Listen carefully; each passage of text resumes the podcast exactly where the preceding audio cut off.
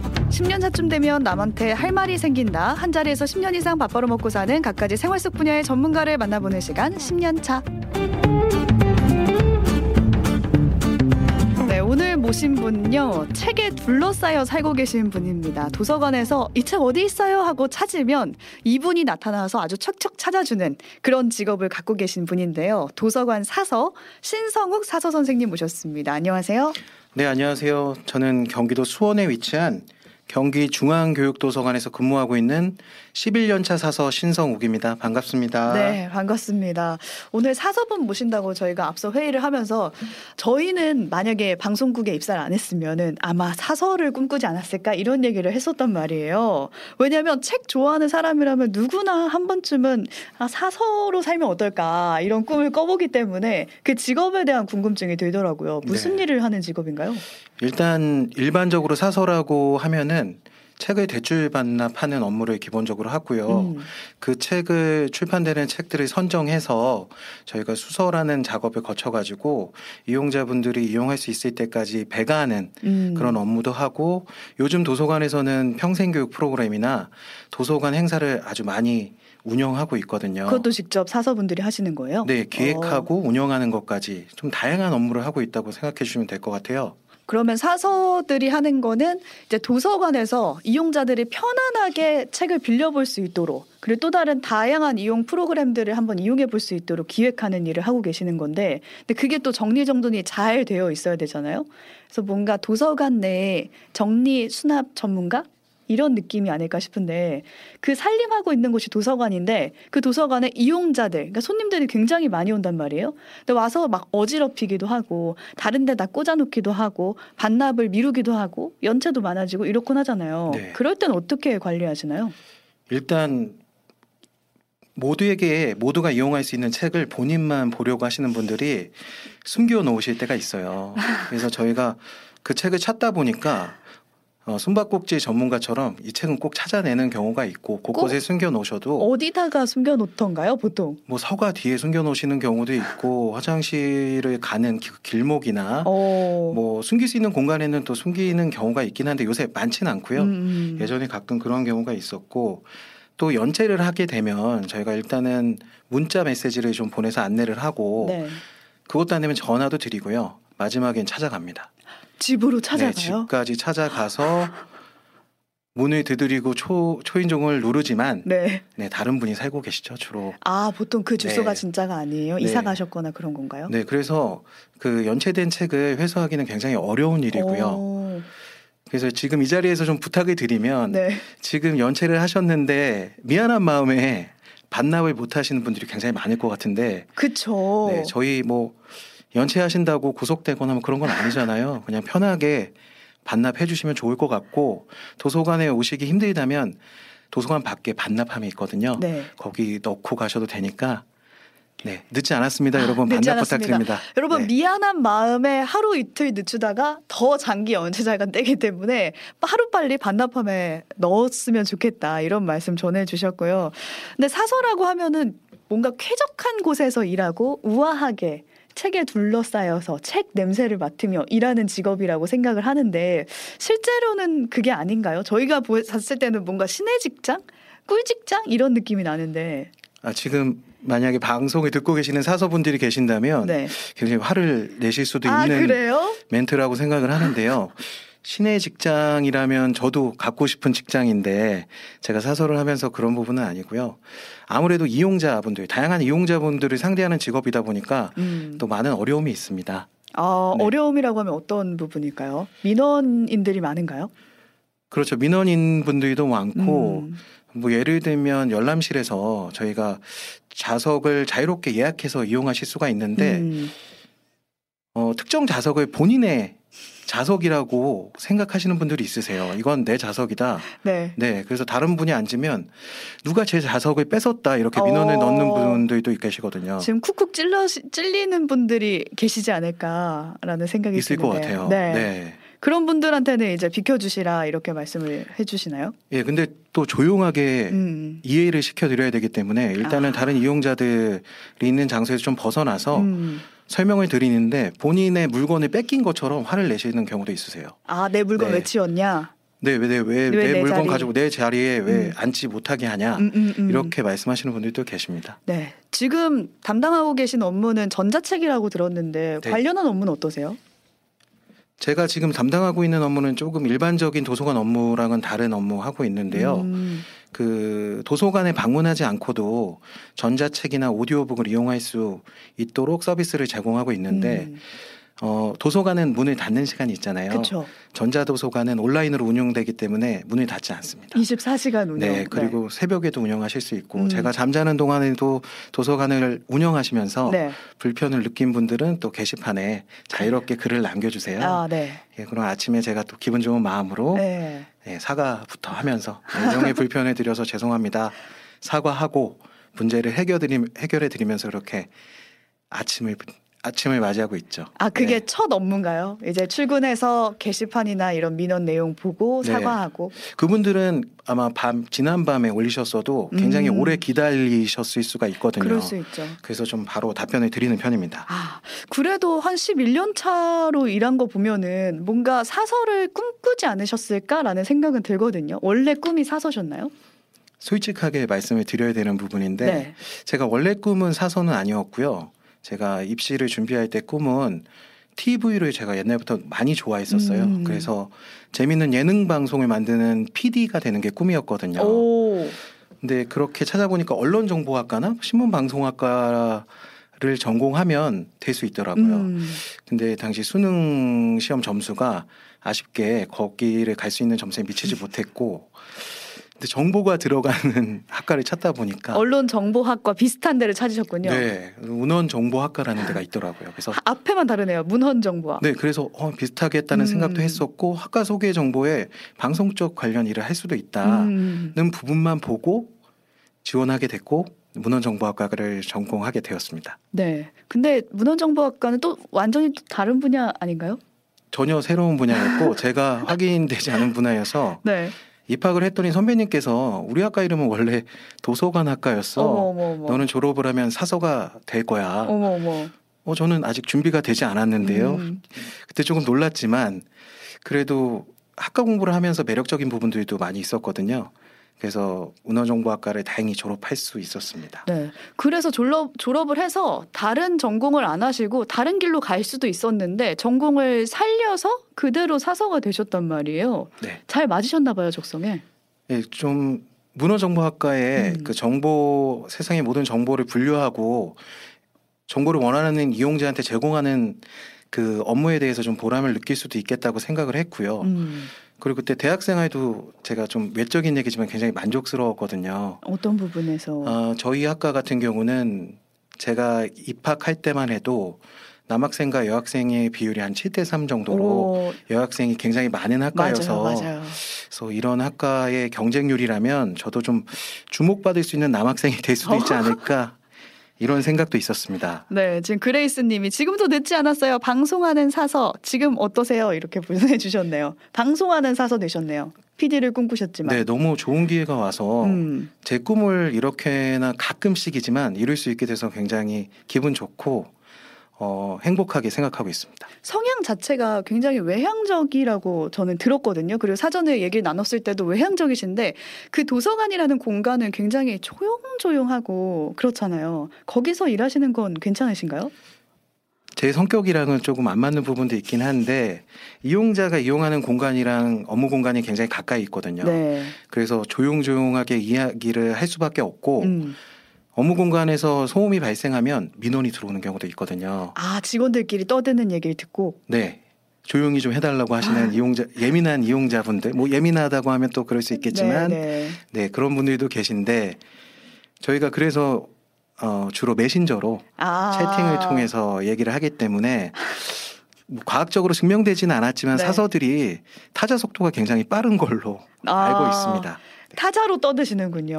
도서관이란 공간이 워낙 조용하기 때문에. 네, 맞습니다. 아, 사서로 일하시면 아무래도 그런 열린 공간이다 보니까 진짜 다양한 분들을 만나실 것 같아요. 앞서서도 조금은 예민하신 분들이 조용히 해달라고 한다던가 뭐 또 다른 에피소드가 있으신가요? 만나보신 분들 중에? 네, 다양한 분들이 오시다 보니까 제가 도서관에는 컴퓨터를 이용할 수 있는 디지털 자료실이 있습니다. 아, 컴퓨터 쭉 있고 앉아서 네. 영화 볼 수도 있고 찾아볼 수도 있는. 인터넷도 하실 네. 수 있는 편하게 이용하시는 자리인데 이용자가 원하는 자리를 자유롭게 예약하시고 이용하면 되는데 어느 분께서 저한테 어느 이용자분께서 혹시 여기 동서남북 방향이 어떻게 되냐고 물어보시는 거예요. 동서남북이요? 예, 방향을 물어보시는 거예요. 네.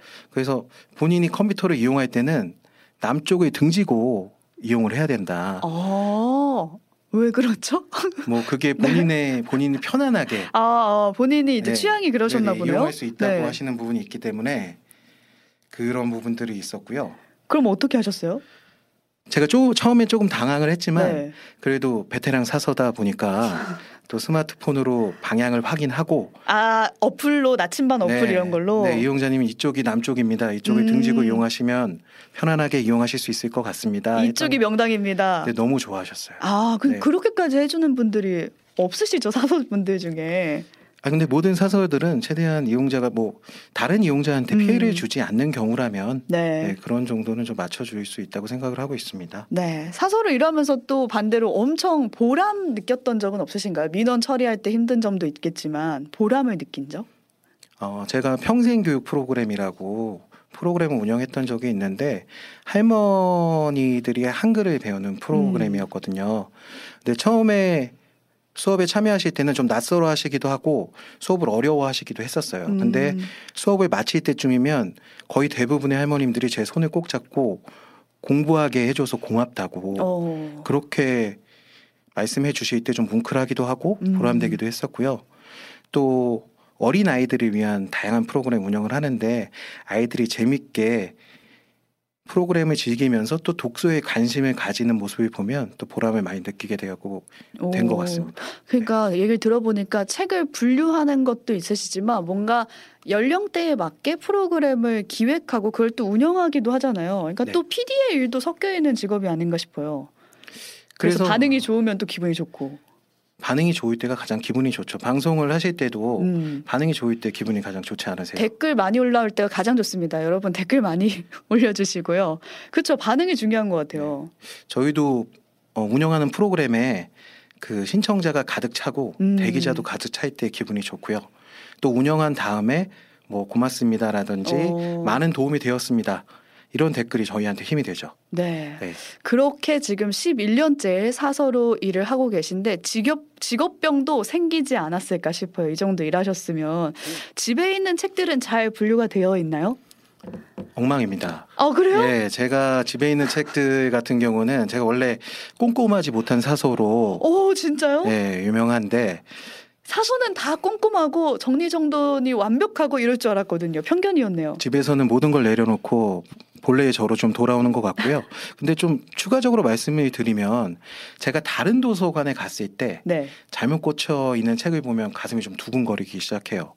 이걸 어떡하지? 이건 저희 도서관은 아닌데 네. 이거 여기 있으면 안 되는데 이 책은. 거기서 일을 하고 계시네요?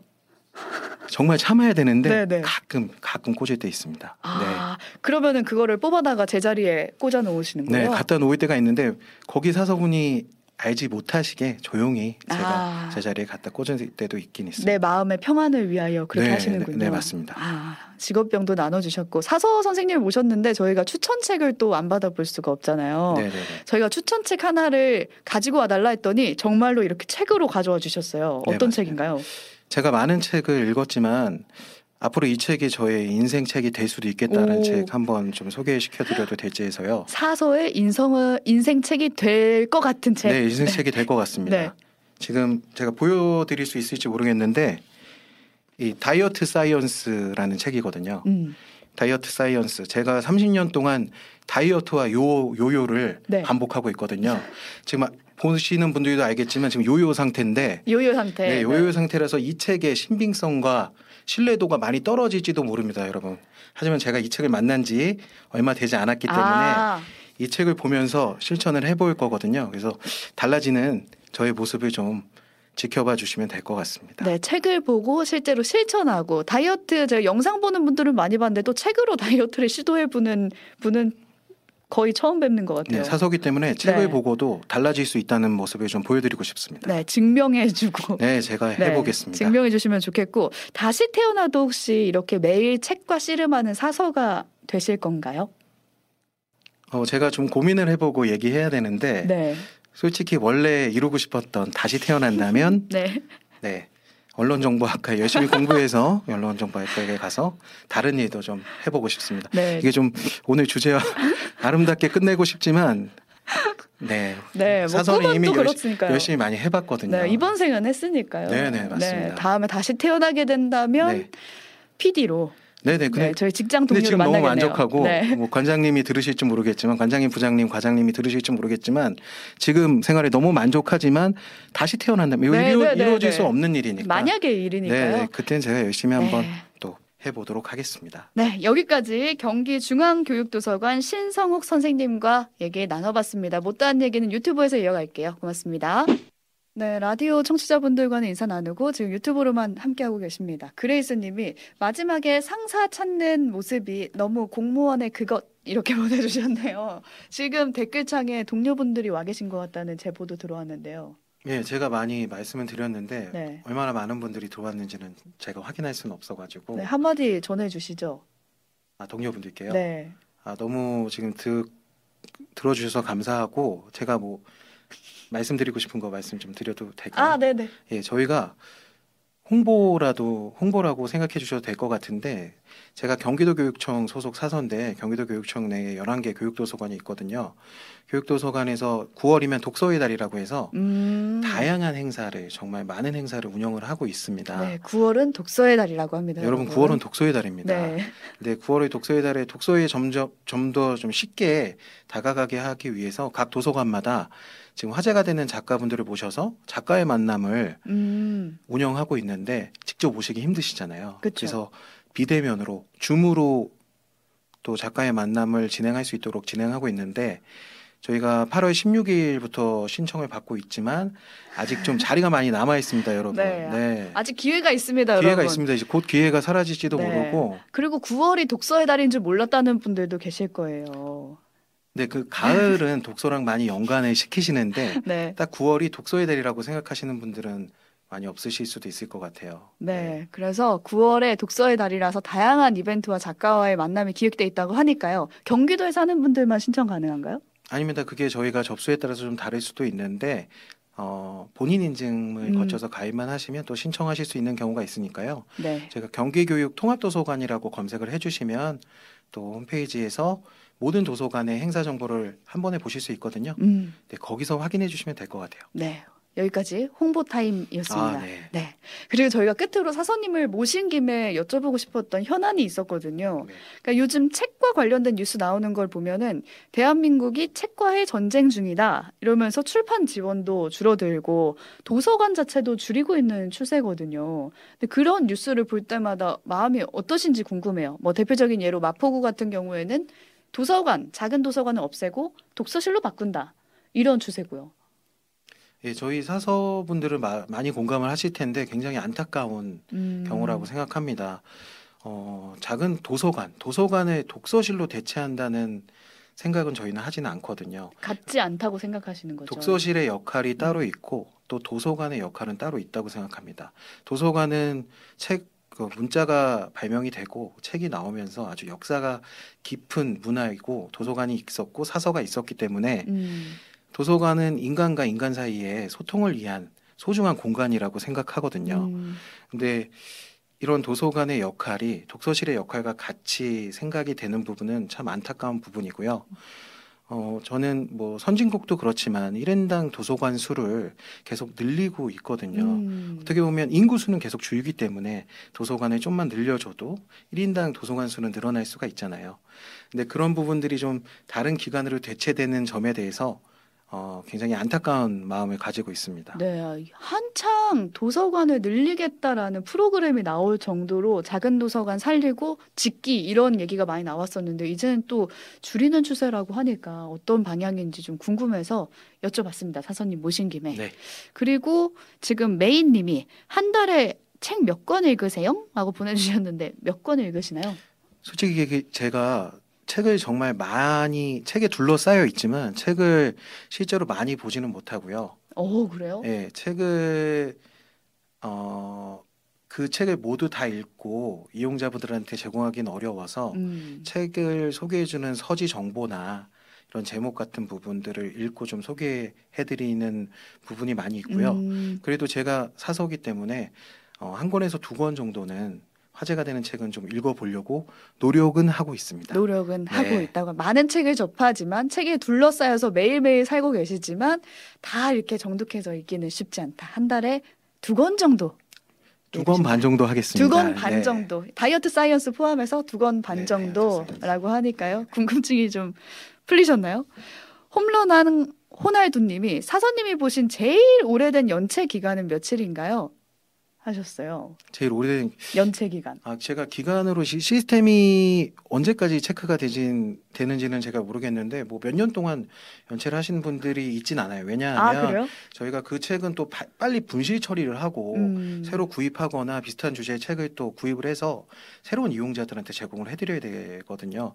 근데 아주 오랫동안 연체하시는 분들도 굉장히 많이 있습니다. 그 집에 찾아가는 정도는 어느 정도 연체해야지 그렇게 되는 거예요? 저희 도서관 기준이 있는데요. 그래도 뭐 정확하게 말씀드리긴 좀 어려울 수 있겠지만 그래도 3개월 이상 정도, 100일 정도 이상 연체가 되는 경우에는 저희가 찾아가지만 뭐 회수하는 경우가 그래도 있긴 있습니다. 네, 그 집안에 막 찾아보시다가 갑자기 책이 나오는 경우가 있으시더라고요. 잃어버린 줄 알았는데. 네네네. 그 집에 있는 서가의 책 속에 그 책이 꽂혀 있는 거죠. 네, 그런 부분들은 좋은 것 같아요. 예전에 만화책방에서 연체했다가 그 앞을 못 지나갔던 기억이 갑자기 나면서 이게 참 미안한 마음이 커서 또 연체하시는 게 큰 것 같은데 하루빨리 다들 반납하시기 바랍니다. 네, 여러분들 용기를 내주십시오. 네, 용기를 내고 사서님을 마주할 용기를 가지고 빨리 반납하세요. 저를 마주하면 또 무서워하시거나 미안해하시기 때문에 조용히 자동 대출 반납기도 있어요.